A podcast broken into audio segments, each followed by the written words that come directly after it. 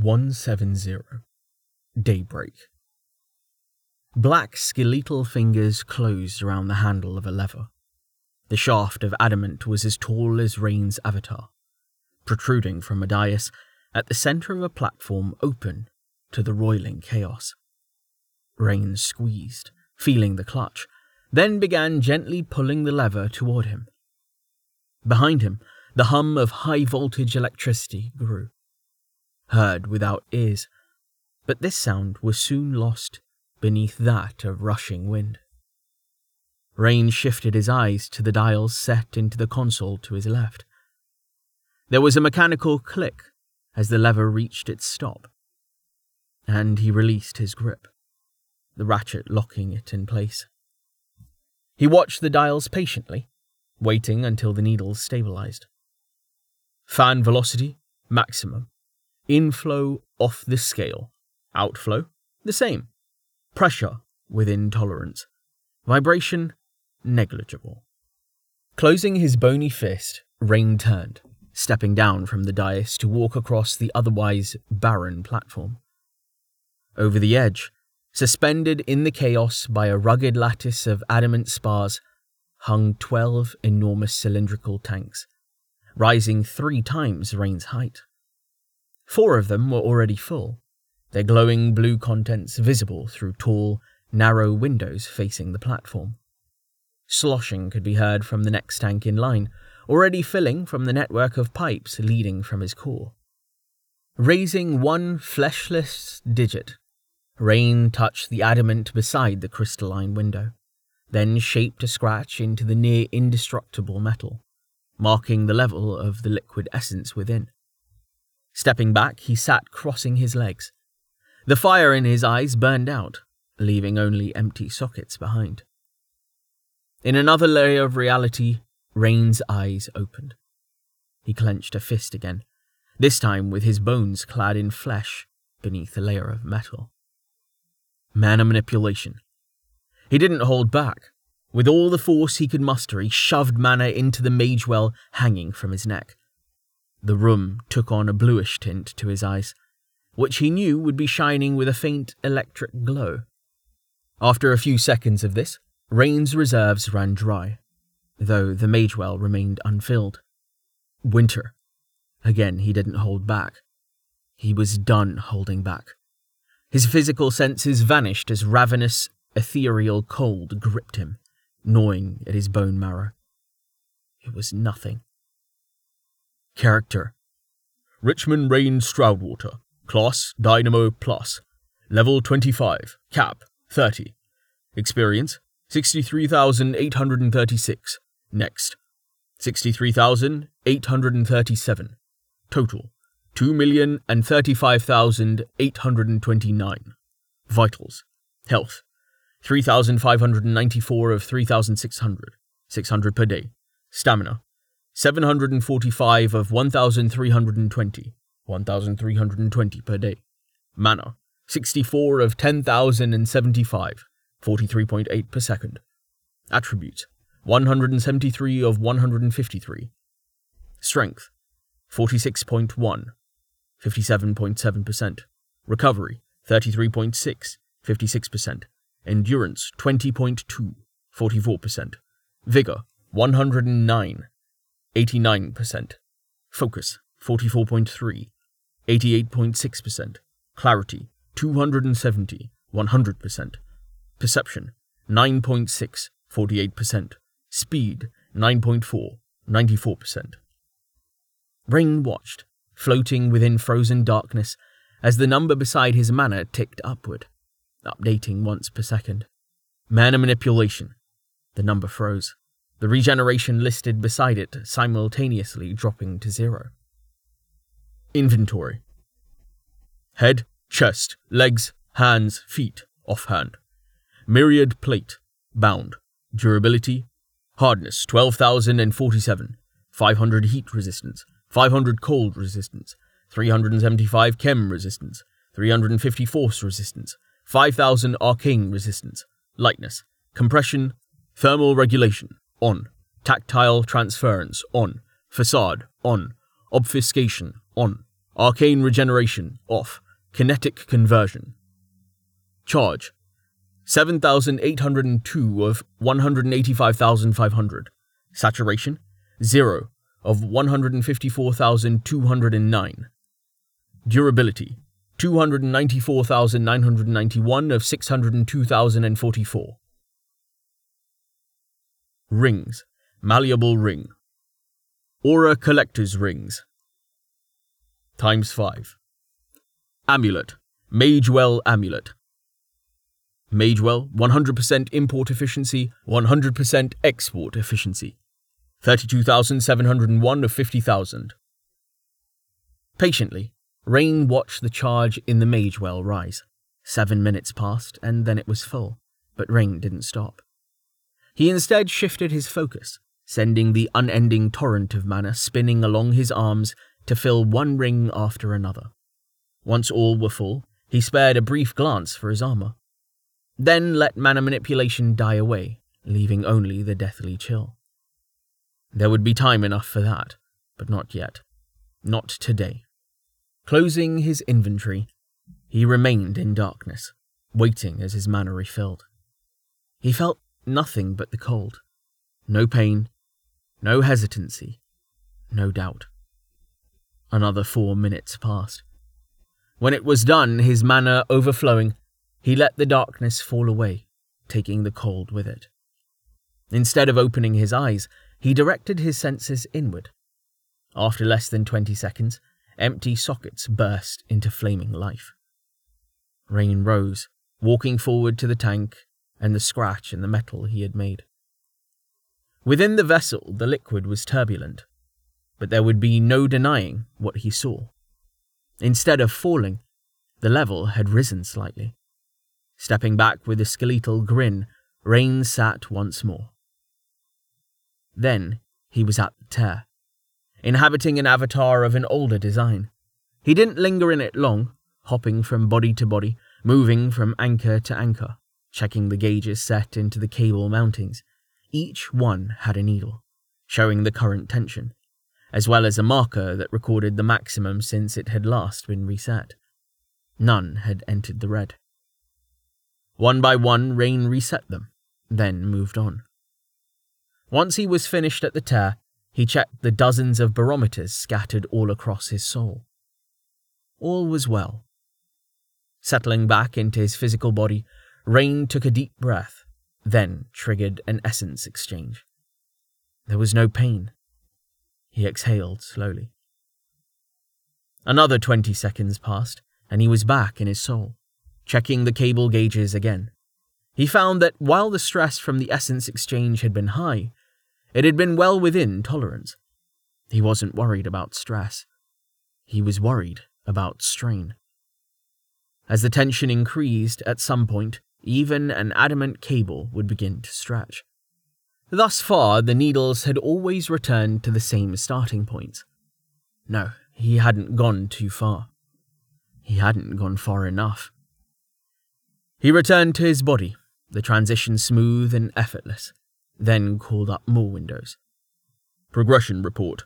Marker 1 pre-delve. 3060 fallow 21. 930. Marker 2 end night. 3060 breaking 32. 1554. Span 43.3 days. Character. Level 18 to 25 plus 7. Level cap 18 to 30 plus 12. Total experience 1,644,832 to 2,035,829, plus 390,997. Clarity, 200 to 270, plus 70. Skills, Arcane Ward 0 to 10, Mental Ward 0 to 1, Radiant 0 to 10, Shroud 0 to 10, Chemical Ward 0 to 5, Suppression 0 to 5, Fulmination 0 to 2. Tolerance, Strength 40 to 50. Recovery 30 to 70. Endurance 20 to 31. Vigor 40 to 112. Focus 193 to 198. Clarity 179 to 181. Attribute buff 180 to 253. Speed 1 to 4. Synchronization Strength 5.3 to 17.3. Recovery, 4.9 to 5.6. Endurance, 4.0 to 6.6. Vigor, 5.8 to 8.9. Focus, 12.2 to 44.3. Clarity, 203 to 270. Perception, 8.4 to 9.6. Skills Chemical Ward 5 out of 10. Increase chemical resistance by 42.675% for all entities. Range 14.2 meters. Mental Ward 1 out of 10. Increase mental resistance. Suppression 5 out of 10. Increase mana cost for all entities by 177.812 MP. Fulmination 2 out of 10. 49.79 to 56.9 arcane focus damage per second to entities and environment. Sufficient damage causes paralysis. Realizing that he was still clenching his hand, he loosened his grip, allowing blood to return to his fingers. It had been over a month since he entered the depths, and the progress he'd made was remarkable. But it wasn't remarkable enough. A woman had died. She had died because he had been too weak to stop her without taking her life. He had made his peace with the necessity of killing after the first time, but it still hurt. The fact that the death had come at his own hands this time shouldn't have made a difference, and yet it somehow did. However, despite the anguish that still tore at his heart, he did not regret the action he had taken. It had been right. He only regretted that it had been his only option. I need to get stronger. Rain couldn't rush the repair of his soul any more than he already had. He needed time. Time for his core to work. Time to finish his reinforcement of the tear. Time to understand. What he could do was complete the work he'd left lying to the side. Even without reinforcement, his paling was strong enough for that. Provided that he was careful to exchange essence frequently, he could finish training his skills with little fear. He was sure of that now. He would need help to do so, given the skills that he had to train. But there was one that he could take care of independently, and there was no reason to wait. Rising from his desk, Rain glanced at the door to his bedroom, which was just barely ajar. Amelia was supposedly sleeping, but through detection, he knew her to be seated at a table instead. She was trying to pretend otherwise, but he knew she was no more able to rest than he was. Shaking his head slowly, he looked up at the darkened sky, listening to the heavy rain as it splattered against the ceiling of glass. It was only a few minutes to eighth bell, which would mark the final dusk. In any other circumstance, the people of Vestval would have donned masks, celebrating end night with dancing, feasting, and songs. Then daybreak would come, the first day of promise, and the start of the new year. The masks would be tucked away, unneeded, but not forgotten. Rain didn't pretend to understand the significance of that ritual or even whether it was a local tradition or something performed worldwide. He was an outsider, and he hadn't had the time to ask. He had more questions than there were seconds in the day.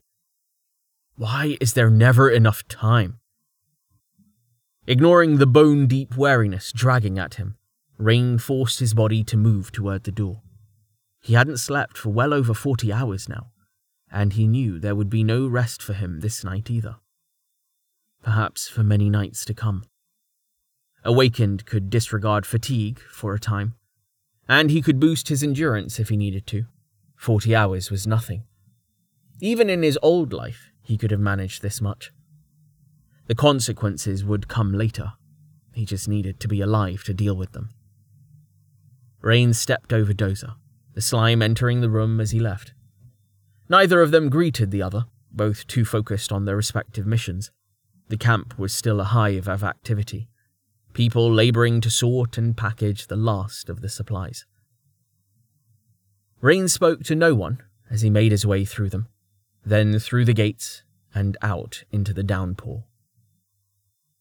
A line of defenders stood there, surrounding the livestock and the orderly grid of packs prepared for the departure the following morning. As Rain walked out toward them, a woman broke ranks to meet him. Lana. Captain?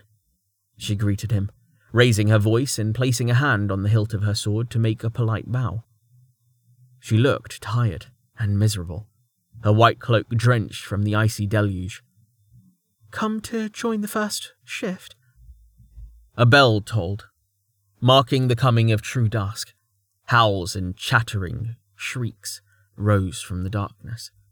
Weapons and armor clinked as the defenders readied themselves. Rain simply shook his head, glancing at Lana as he passed, not having broken his stride. No, he said. I am the first shift. Fulmination. Rain felt the hair rising on the back of his neck as he stalked forward, leaving Lana behind as the charge built along the surface of his armor. Occasional discharges arced from plate to plate, tiny flashes of light, sharp against the weak glow of the incandescents on their poles. The sparks became more noticeable as rain passed fully into darkness, then more noticeable still as he activated his modifiers. The spell was weak, but it didn't have to be. Hearing the monsters approaching, Rain waited. A few more moments passed and he triggered an essence exchange.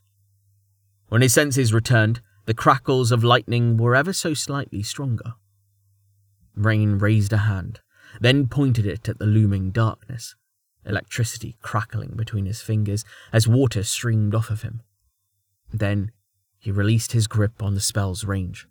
A rippling boom tore through the night, the furious cries of the monsters becoming shrieks of pain as lightning flew from Rain's outstretched hand, branching through the onrushing horde like the spreading limbs of a colossal tree. Fulmination was not a targeted spell, but he could make it look that way. It would always jump from him to the nearest target, spreading to others from there. He hoped it would appear like chain lightning, if any such spell existed. If the Empire was watching, they'd see a man in metallic armor calling down magic that should have instantly gone awry and yet did not. They'd see something they did not understand, and that uncertainty would hopefully give them pause. The system chimed, heralding the death of the first monster, which had taken a relatively long time to succumb to the onslaught, though its cries had stopped the moment the paralysis had frozen its lungs. Soon more chimes began to sound, not stopping until rain muted them. These monsters were fresh spawn, too consumed by their instincts to realize that their charge would only end in their doom. The only danger they posed to Rain was indirect, in that they would deplete his company's stamina if he didn't step in. His face set in a grimace, Rain raised a second arm, directing the fury of the storm. He opened his mouth, and then he screamed with awakened lungs, pouring all his rage and pain into the magic that flew from his fingertips. I will not let Ascension fall.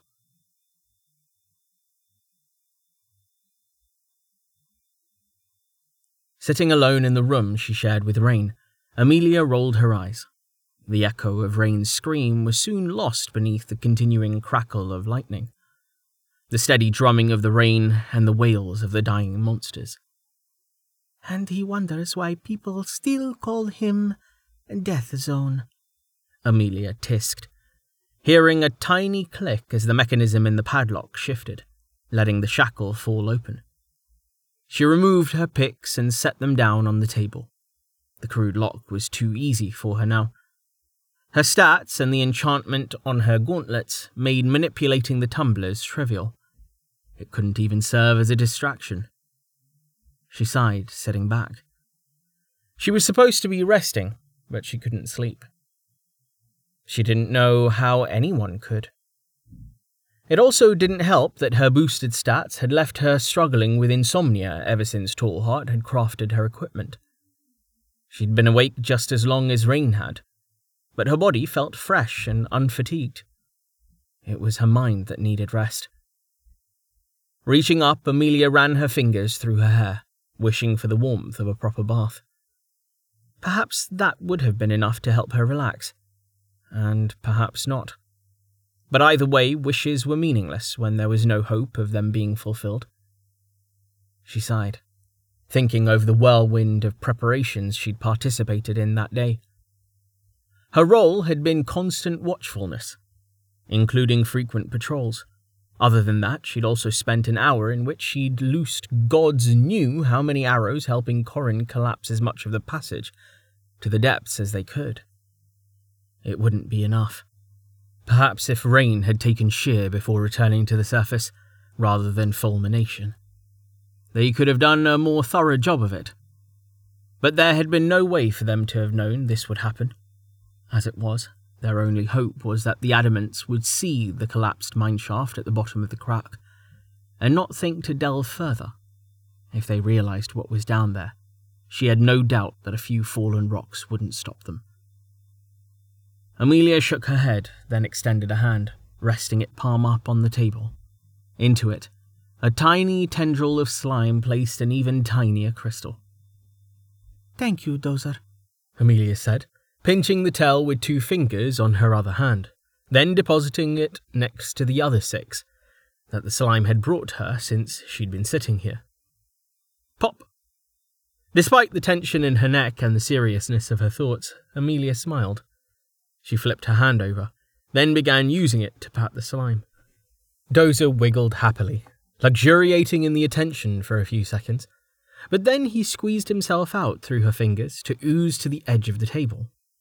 The minuscule slime dropped down with an equally minuscule splat, off to find her more presents, she was sure. She didn't know whether Rain had put Dozer up to the task or if the adorable blob had decided to do it on its own. Dozer's seen me gather tell with a track before. Maybe that's why. She snorted, watching as the slime squeezed out through the gap in the door. Where is he getting them anyway? Someone's pocket? With a shrug, Amelia picked up the lock again, then sighed and set it back down. She leaned back in the chair, rubbing her eyes. Tomorrow they would march. She was ready, though she wasn't looking forward to providing stamina to just under 800 people. Straightforward logic said that people could expend 100 stamina per day without running themselves into the ground. It wasn't that simple, of course, but regardless, they'd be pushing much harder than that, setting a blistering pace that would have seen anyone burned out completely by nightfall. To sustain that kind of speed, Amelia planned to provide each and every person with an additional 100 stamina per day, doubling their natural regeneration. Spring would have been the best way to do it if she had the range, but she didn't, not without jeopardizing her build. That made Energy Well the only practical option, given that she could just use it at night on smaller groups. 800 people, plus 200 or so animals, made 100,000 stamina per day basic maths. The stamina would start out as Rain's mana, of course, merely converted by her and distributed to the masses. The issue was, 100,000 wasn't a small number. For her, it would mean a fair bit of discomfort, at least until she got used to it. As for Rain, he said it was just Tuesday. Apparently, the days within each week were given names instead of numbers where he came from. Regardless of the foreign saying, it was clear enough what he'd meant. For a dynamo of Rain's level, that level of mana output was perfectly reasonable. He just needed to be careful because of his condition, especially with the other things he was planning on using his mana for. Amelia closed her eyes and sighed. Her relief that Rain seemed to be recovering warred against her concern that he was just headed blindly for the cliff again. He assured her that he wasn't, and while she wasn't convinced, she didn't have the experience to contradict him. Her progress with her soul had been non existent. Every time she felt like she was getting close, the darkness would close in on her, and then memories of her past would well up and shatter whatever serenity she'd managed to achieve. Damn it. Amelia reached up, brushing her hair aside to touch her forehead. Her armored fingers found only smooth, unbroken skin. There was no evidence of the twisted monster she'd once let herself become.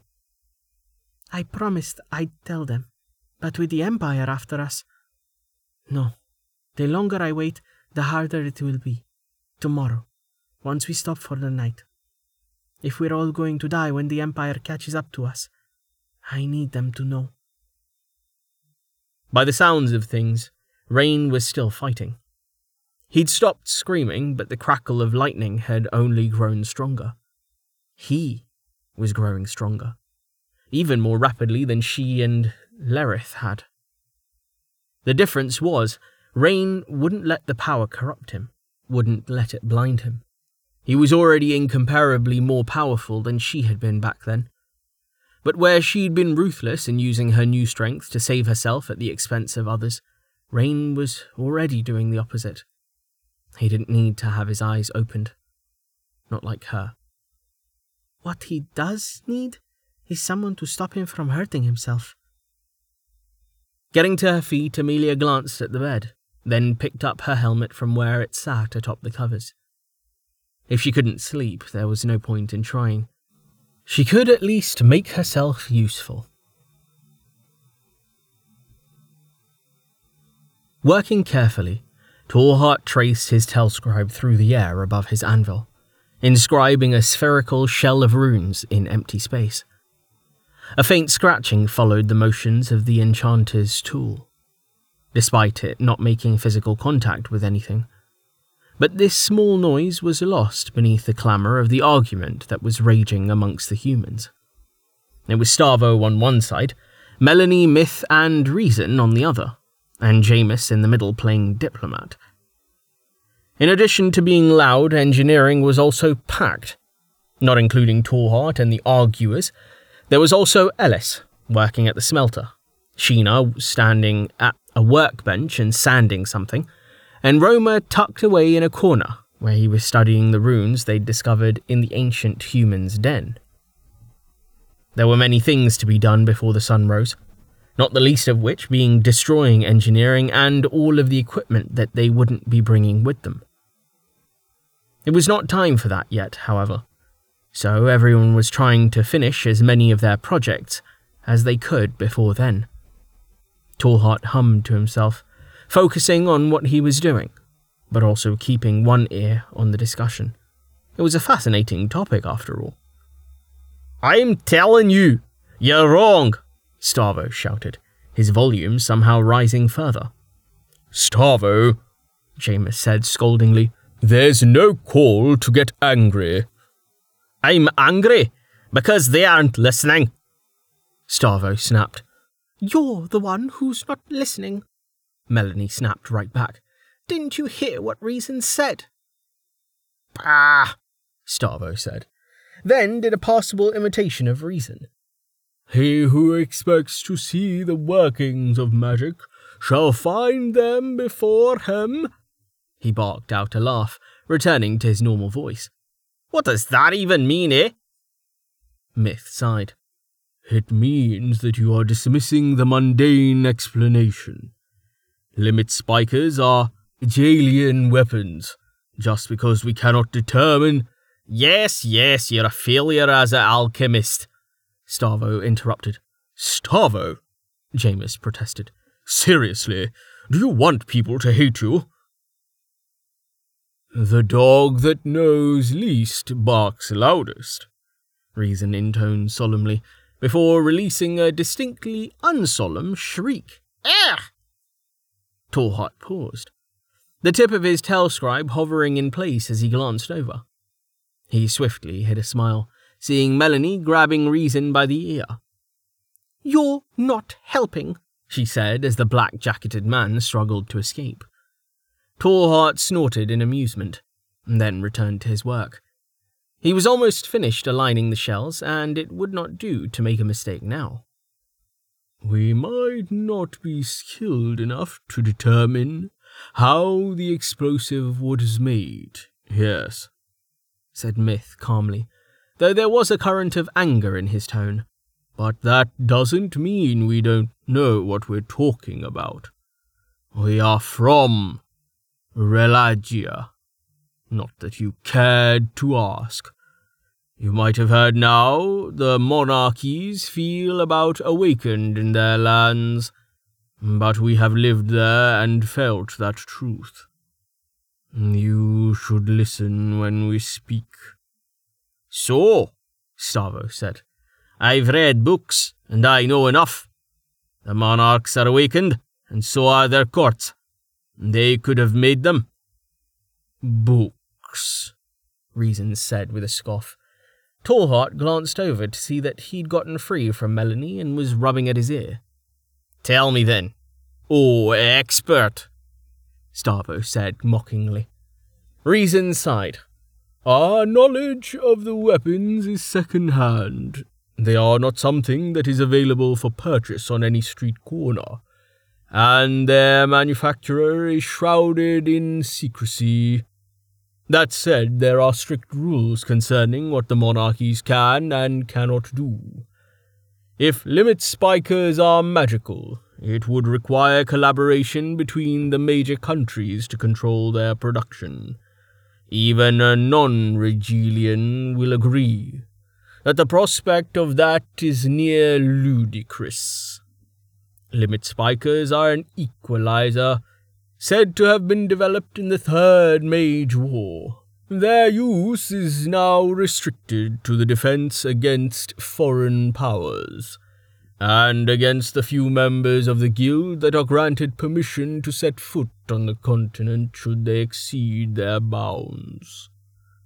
Finally, Stavo said, exasperated, he speaks normally, and admits that I'm right. I did no such thing, Reason replied. Major, Stavos said in a sardonic tone, misappropriating Rain's air quotation gesture. Emphasis on the word mage. Perhaps they were developed by an alchemist originally, Jameis interjected before anyone could punch anyone else. Could the original design have been magically developed? But made to be constructed and operated by those without magic. That is precisely what we've been saying, Myth replied. The residue has no lingering traces of Christ's, tel, or any of the common compounds that are derived from them. I have never heard of a mundane explosion with such power but there is nothing to say it is not possible. Well, why didn't you just say that then? Stavo replied in a huff. Fine, I'll accept that. I'm tired of arguing with you anyway. There, Jameis said, relief strong in his voice. Finally, everyone has seen reason. I wasn't hiding, Reason replied immediately. There was a brief pause, broken by an exaggerated groan from Melanie. You see, Jameis? You see what I have to deal with? Laughter rose from the humans. Tallheart joined them with an amused rumble. It seemed that they had managed to defuse the situation themselves, without the need for his intervention. He set down his telscribe, the arcane crest he'd been using as a tip, now spent. The runes in the air before him had shifted from white to purple now that he'd added the final elemental modifiers throughout the multi layered sphere. Below the magical array, a tiny ball of golden metal sat on his anvil, no larger than a tel. The outer layer was gold in truth, but the core was grand arcane antimum, considerably more valuable. Tallheart picked up his hammer the muscles of his forearm bulging beneath his armor as he squeezed its handle. So, Myth began, looking between Reason and Stavo. Do you think we'll be able to duplicate this? I. Stavo began, but whatever he had planned to say was cut off by the thunderous crash of Tallheart's hammer. Sheena screamed at her workbench, and various other exclamations of surprise and protest rang out but Tallheart ignored them all, leaning down to inspect the tiny golden sphere.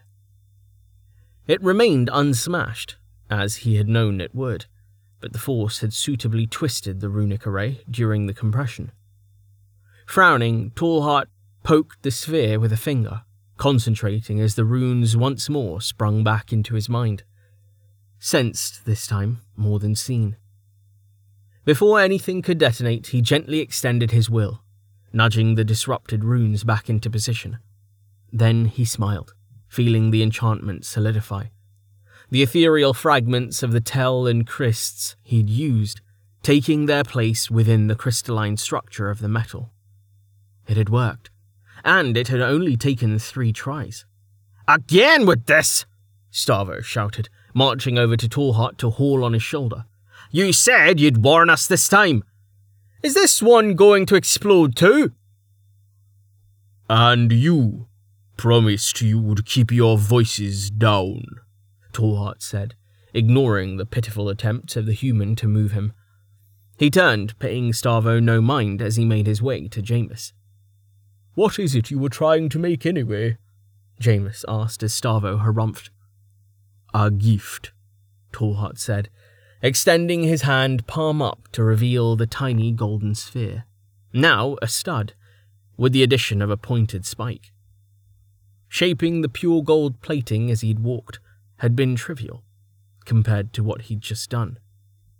An earring? Jameis asked, his eyebrows raising. Tallheart, I haven't done anything to deserve that. You didn't need to. I did need to. You are my first and oldest human friend. This has waited too long. Stand still. Reaching up, he grabbed Jameis's ear, then jabbed the spike through, making the man yelp. Before he released him, Tallheart flattened the tip of the spike, forming a backplate to hold the stud in place. There. Do not attempt to use the full enchantment. I should not have to warn you why. And do not tell anyone what it does, or that I made it, or what it is made of. What it's made of? Jameis trailed off, then gasped, staggering. His eyes had gone wide staring at a book that only he could see. What? he said, licking his lips as he reached up to run a finger down an invisible page. This is. The same enchantment I made for rain. Yes, Tallheart interrupted, before Jameis could name the material. He hummed to himself in satisfaction. And in one ring slot, not five with additional supporting runes, and in a significantly smaller piece of jewelry. It is refreshing to have proper materials once more. How delightfully vague, Starvo grumped. Since when do you make anything for anyone, other than the Wonder Couple anyway? Tallheart turned to look at him, then blinked slowly. You know what I mean, Starvo huffed. He tapped his metal foot against the ground, then snorted. Your apology isn't even enchanted. Not that I'm ungrateful. And those resistance rings hardly count. You sound ungrateful, Melanie observed, drawing a few hesitant laughs. Everyone in engineering had set down their work after the commotion, and they were now all watching with keen interest. Thank you for this, Tallheart, Jameis said, sounding overwhelmed. I'm honored. Hmm, Tallheart said, nodding to him.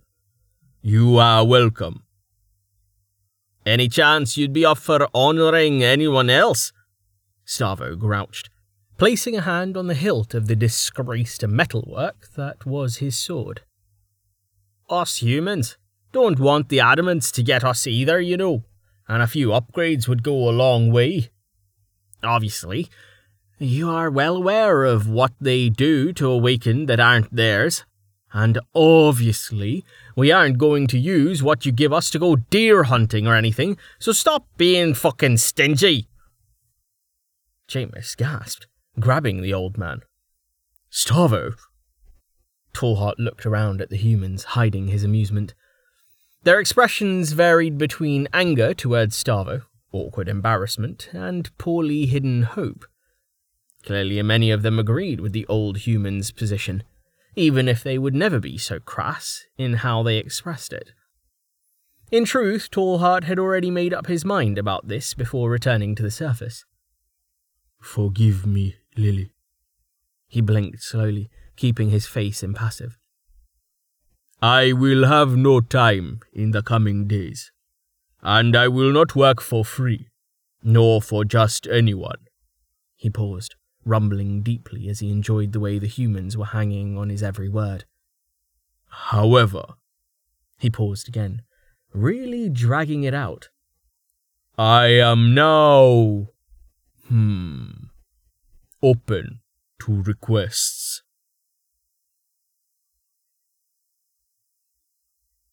Emerton hadn't expected to wake.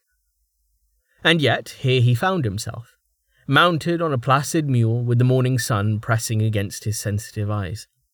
They were veiled by a thin layer of gauze, but the bandage was sheer enough that he could still see.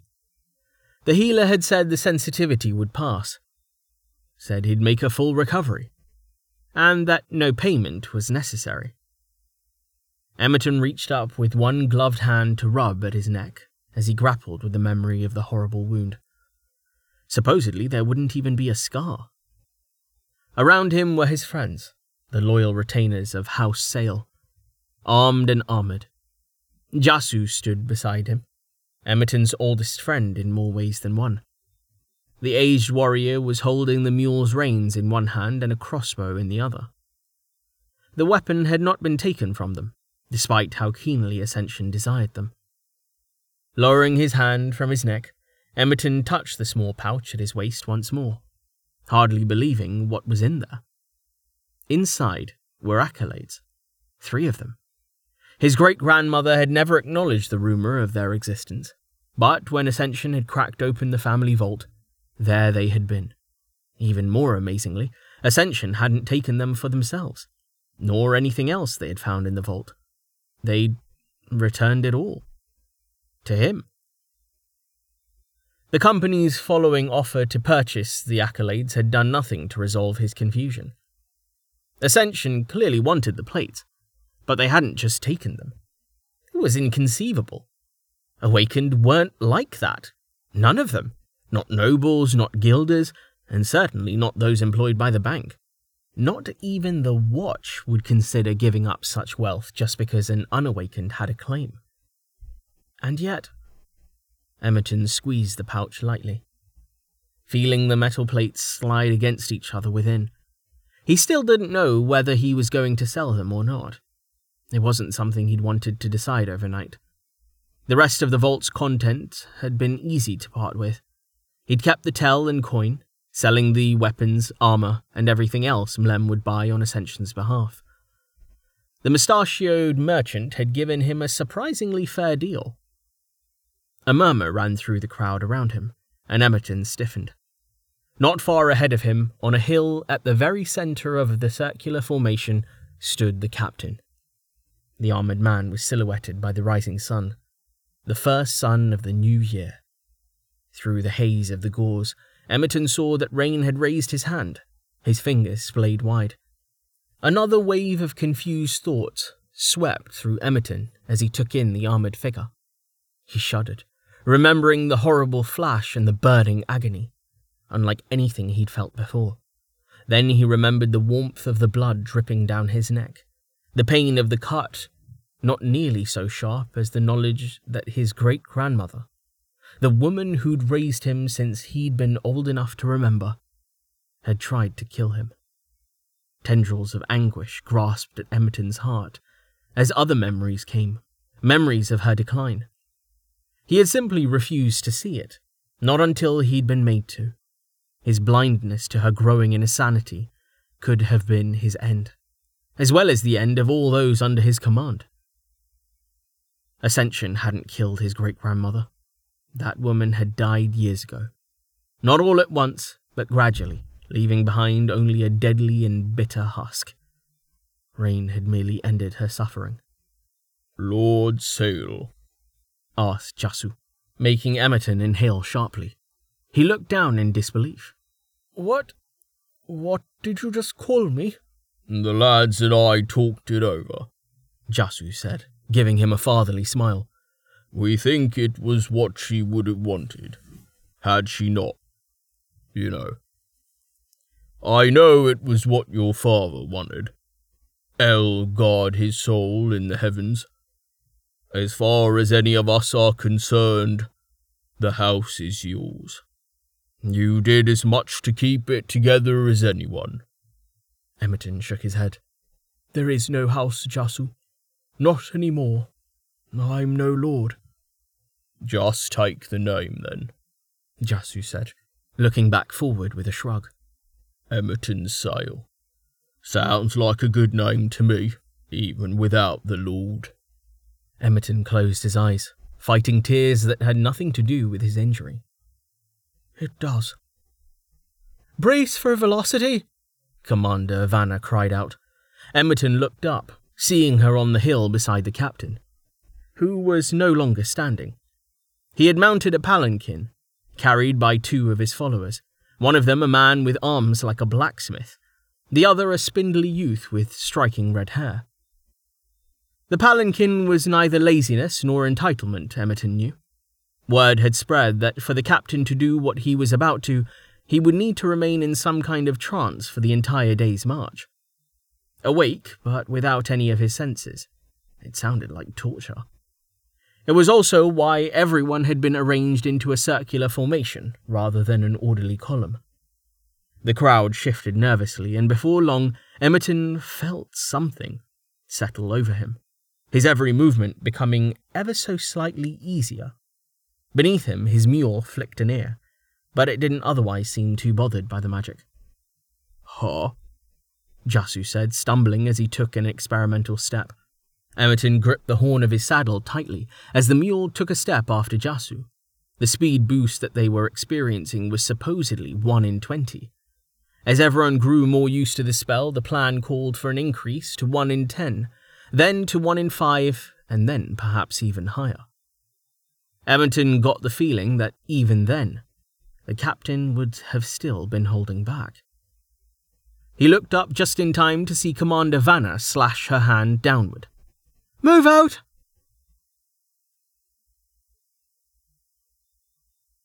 The sun was setting as a group of grey cloaked figures entered the abandoned fortress beside the chasm.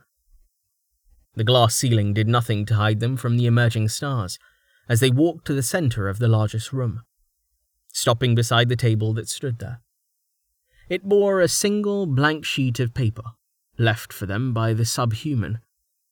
Otherwise, the room was entirely cold, empty, and impossibly, unnaturally clean. Red twilight glinted off the hilt of a knife as the lead figure's cloak shifted.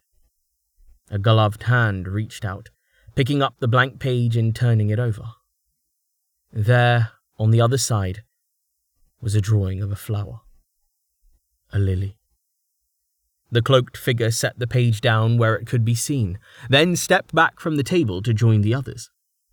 Together, eight masked faces looked up through the glass, awaiting their next orders.